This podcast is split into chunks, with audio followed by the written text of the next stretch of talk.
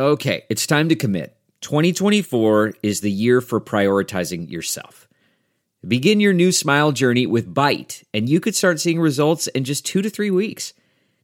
Just order your at home impression kit today for only $14.95 at Byte.com. Byte clear liners are doctor directed and delivered to your door. Treatment costs thousands less than braces, plus, they offer financing options, accept eligible insurance, and you could pay with your HSA, FSA. Get 80% off your impression kit when you use code WONDERY at Byte.com. That's B-Y-T-E dot com. Start your confidence journey today with Byte. Delve into the shadows of the mind with Sleeping Dogs, a gripping murder mystery starring Academy Award winner Russell Crowe. Now available on digital. Crowe portrays an ex homicide detective unraveling a brutal murder he can't recall. Uncovering secrets from his past, he learns a chilling truth. It's best to let sleeping dogs lie.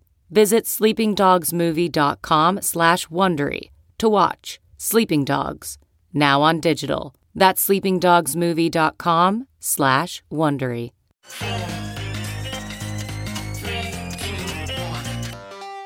Welcome back to The Breakdown with me, NLW.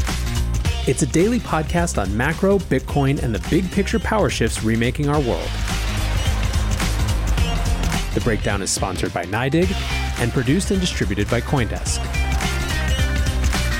What's going on, guys? It is Wednesday, July 14th, and today we are talking about quite a remarkable speech on stablecoins and central bank digital currencies from the Vice Chair of the Federal Reserve. However, to set this up, we need to discuss a couple of trends that are useful for contextualizing this discussion. The first is the increasing conversation around central bank digital currencies. I don't need to go through everything again, but briefly, if you're new to this topic, a CBDC is a new type of digital fiat money. Governments are interested in this for a variety of reasons. There are potential efficiencies and cost gains. There could be reduced settlement times. Some think that CBDCs could enable more of the unbanked and underbanked to access quality financial services. Governments are also excited about the possibilities of easier interactions with their citizens. The difficulty of distribution of COVID 19 aid was a major motivator for people to start paying attention to CBDCs and was, in fact, the first time many politicians had even considered them. This was especially true for Democrats in the US and for the European establishment. There are also micro monetary policy opportunities. CBDCs present a scalpel compared to the hammer of current tools. And then there are surveillance opportunities, which, in the well heeled, prim and proper Western world, are seen as exciting by officials as a way to reduce financial crime and money laundering. In other parts of the world, less concerned with citizen rights like privacy, the surveillance capacities are more generally appealing as an unabashed tool of social control. Whatever the motivation, the last few years have seen a major shift in the discourse, and CBDCs seem very much on the menu. China is out in the lead in terms of how far along with practical implementation they are. They have set out to explicitly be the first major nation to get there. They've been running trials via lottery in cities around the country for the last year, giving away millions of digital yuan that can be spent with select retailers. More recently, they've also started enabling the digital yuan for payment of key services like the subway in Beijing. Many other smaller countries are also at various stages of research and even trial, but in terms of other big settlement currencies, Europe has also recently made headlines around CBDCs. The European Central Bank announced today that it will move from discussion to investigation around a digital euro, and you'll have to forgive these officials for the glacial pace they move at. The ECB is now starting a 24 month investigation phase. ECB President Christine Lagarde has been talking about this all year, saying earlier in March that it could be launched within four years. Today she said, quote, it had been nine months since we published our report on a digital euro. In that time, we have carried out further analysis, sought input from citizens and professionals, and conducted some experiments with encouraging results. All of this has led us to decide to move up a gear and start the Digital Euro project. Our work aims to ensure that in the digital age, citizens and firms continue to have access to the safest form of money, central bank money. Now, there are three aspects of this investigation phase. The first is possible functional design based on user needs. So, this is focus groups, prototyping, and conceptual work. The second is to highlight potential changes necessary in the EU legislative framework. In other words, make sure that there are mandates for the ECB to implement a digital euro as it needs to. The third is to identify potential market impacts and define the business model for, quote, supervised intermediaries. So, while the terminology moving from discussion to investigation sort of sounds like policy speak gobbledygook, there is at least something of a structure for what this new phase will consist of. If you're interested in getting a broader sense of how Europe is thinking about this, check out the blog post published today called Preparing for the Euro's Digital Future. It's from Fabio Panetta, a member of the executive board of the ECB, and there's a lot of stuff in here that reveals how they're thinking. One interesting note is that the ECB is clearly seeing this, at least in part, through the lens of anti data and anti big tech monopoly action. Quote, being offered by the central bank, which has no commercial interest in monetizing the data of users. The digital euro would help to protect people's privacy against commercial usage or unjustified intrusion. An appropriate, transparent governance setup that complies with European regulation on data protection would further guarantee that users' personal data are only accessible to legitimate authorities, with a view to preventing illicit activities such as money laundering or terrorist financing. Panetta ends that, quote, Our aim is to be ready at the end of these two years to start developing a digital euro, which could take around three years. A digital euro will be successful if it adds value for everybody involved citizens, merchants, and financial intermediaries. We want to design the digital euro to be such a success. So, there you go. The digital euro is about adding value to financial intermediaries, I guess. However, as we're discussing this new phase of global work on CBDCs, we can't look at these public sector efforts and discussions without recognizing that there is a private sector proxy developing in parallel. I'm talking, of course, about stablecoins. Indeed, one can argue that the development of private stablecoins is inextricably linked to the policy discussion around public CBDCs.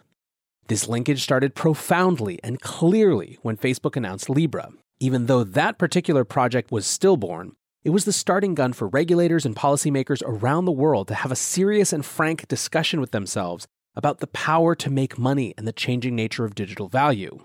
It didn't help that governments around the world were already quite nervous about Facebook and big tech's growing power in general.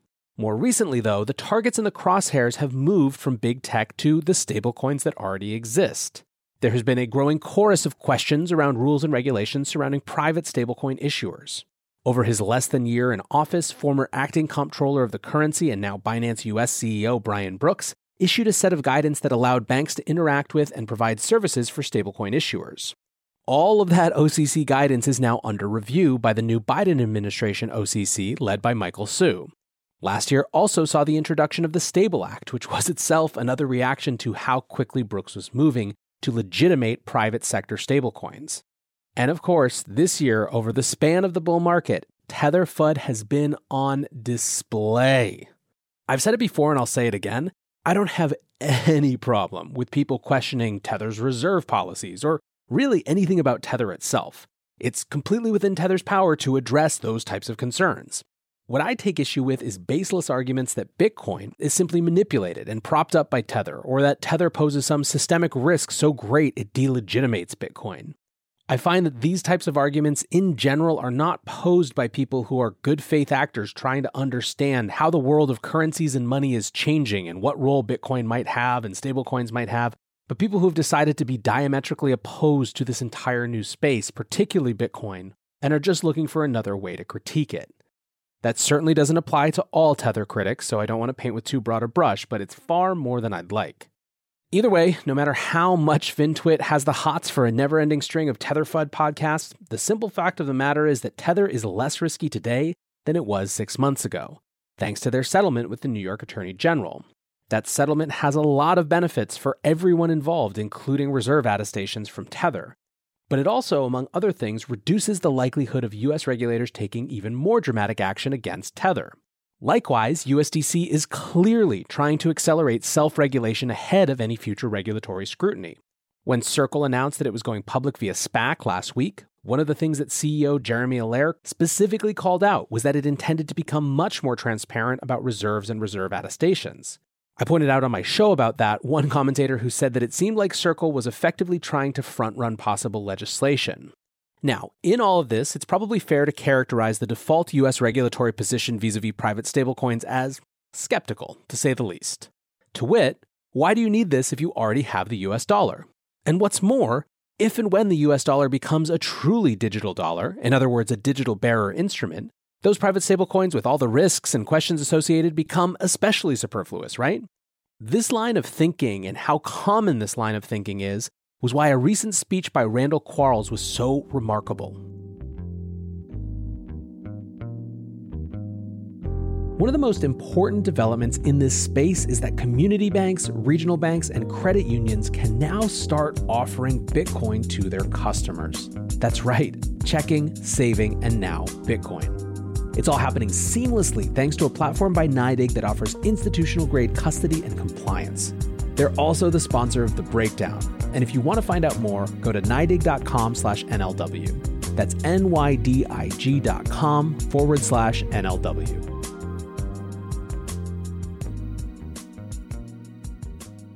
Quarles is the first vice chair of the Federal Reserve for Supervision, as well as the chair of the Financial Stability Board. At the 113th annual Utah Bankers Association convention in Sun Valley, Idaho, he gave a speech at the end of June called Parachute Pants and Central Bank Money. The speech is, at core, a question about the logic and urgency of a central bank digital currency for the US. His starting point is that the dollar system is already highly digitized. So, what he's really interested in is how a CBDC would add new benefits or would solve existing problems. He looks first at the argument that, quote, the Federal Reserve should develop a CBDC to defend the US dollar against threats that would be posed by foreign CBDCs on the one hand and the continued spread of private digital currencies on the other. With regard to that first part, foreign currencies, he says, quote, I think it's inevitable that, as the global economy and financial system continues to evolve, some foreign currencies, including some foreign CBDCs, will be used more in international transactions than they currently are. It seems unlikely, however, that the dollar's status as a global reserve currency, or the dollar's role as the dominant currency in international financial transactions, will be threatened by a foreign CBDC. The dollar's role in the global economy rests on a number of foundations, including the size and strength of the US economy, extensive trade linkages between the United States and the rest of the world, deep financial markets, including for US Treasury securities, the stable value of the dollar over time, the ease of converting US dollars into foreign currencies, the rule of law and strong property rights in the United States, and last but not least, credible US monetary policy. None of these are likely to be threatened by a foreign currency, and certainly not because that foreign currency is a CBDC. Now, with regard to private digital currencies, Quarles divides them into stablecoins and not stablecoins. He is, in his analysis, pretty dismissive of Bitcoin's potential to compete with the dollar, basically saying that it's a novelty. Quote, some commentators assert that the United States must develop a CBDC to counter the appeal of cryptocurrencies. This seems mistaken.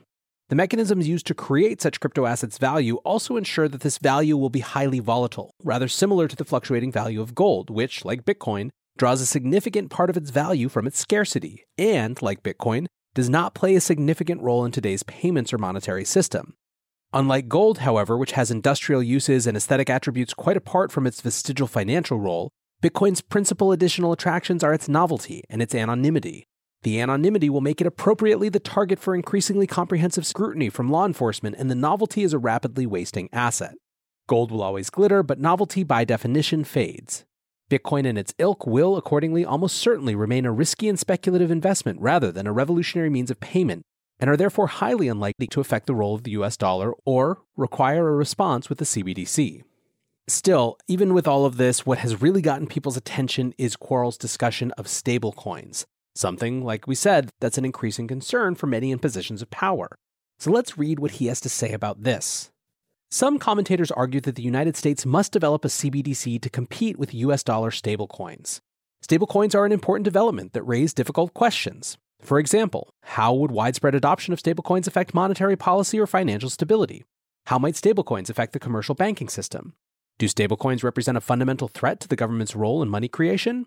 In my judgment, we do not need to fear stablecoins. The Federal Reserve has traditionally supported responsible private sector innovation. Consistent with this tradition, I believe that we must take strong accounting of the potential benefits of stablecoins, including the possibility that a US dollar stablecoin might support the role of the dollar in the global economy.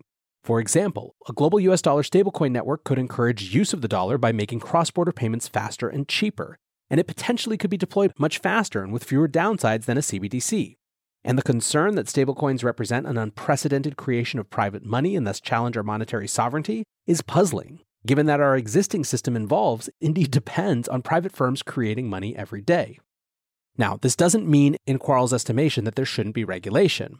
In fact, the legitimate recognition of private stablecoins would come with more, not less, legislation.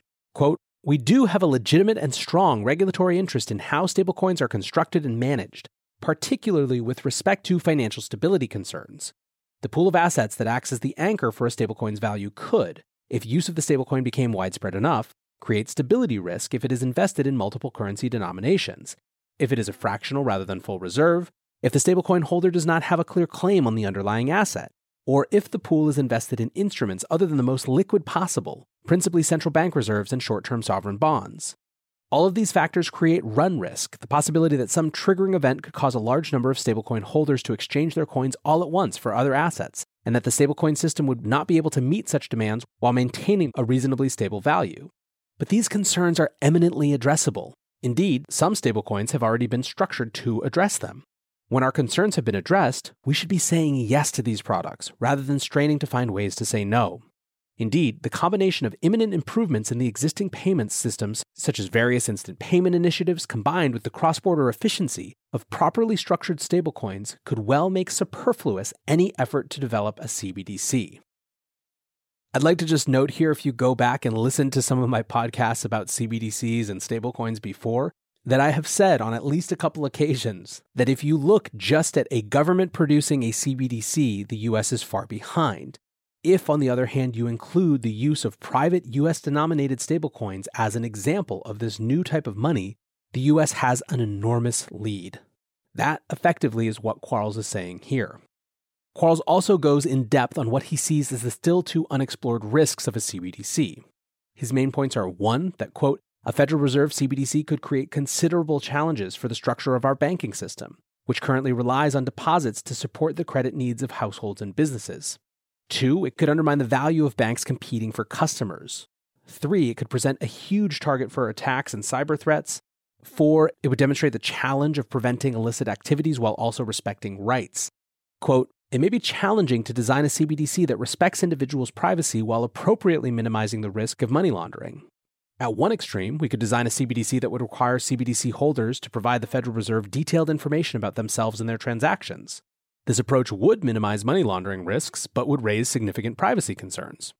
At the other extreme, we could design a CBDC that would allow parties to transact on a fully anonymized basis. This approach would address privacy concerns, but would raise significant money laundering risks. The fifth and final risk or question that he has is that it could be expensive for the Federal Reserve to design and maintain this thing. So, all in all, a lot of folks really liked this speech. To give you just a couple sample reactions, Nick Carter tweeted so, why do I like this talk so much? A number of reasons. First of all, he contests the framing of the CBDC enthusiasts, correctly pointing out that most dollars are digital.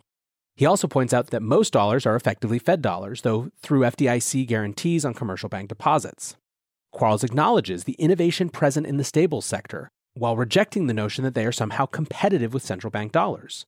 Stable issuers do not create money. Stables, the fiat convertible ones at least, are just a wrapper on commercial bank dollars.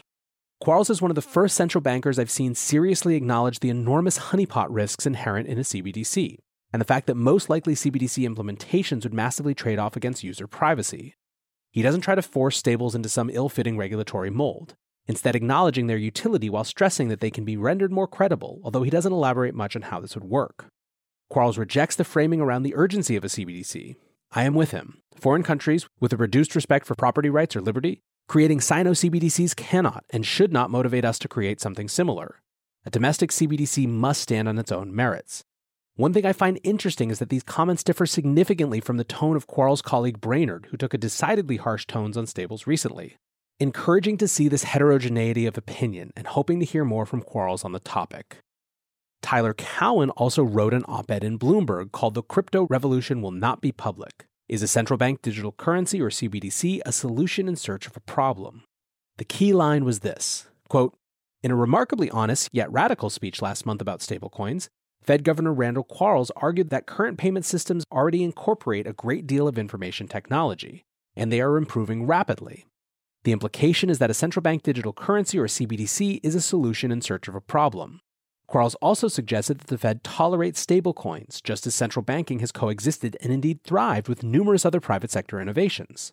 Stablecoins can serve as a private sector experiment to see if individuals and institutions truly desire a radically different payment system, in this case based on crypto and blockchains. If they do, this system can evolve by having some but not all transactions shift towards stablecoin. Galaxy Digital's research brief also talked about this speech, calling it surprising to say the least and in a positive way. So for me, I think the big note here is the point that Nick made at the end. For as much as it seems like regulators all have clear views on these issues that frankly differ from ours in this crypto space, there still seems to me to be an actually pretty wide open ability to shape some of the key policy discussions. Not everyone has to be interested in doing so, but I think that if you are, there's room to actually make a pretty meaningful impact right now. So, as you're thinking about that, I hope that this show is giving you a little bit more ammunition and some new ideas to explore. Until tomorrow, guys, be safe and take care of each other. Peace. You know how to book flights and hotels. All you're missing is a tool to plan the travel experiences you'll have once you arrive. That's why you need Viator. Book guided tours, excursions, and more in one place. There are over 300,000 travel experiences to choose from, so you can find something for everyone. And Viator offers free cancellation and 24 7 customer support for worry free travel. Download the Viator app now and use code Viator10 for 10% off your first booking in the app. Find travel experiences for you. Do more with Viator.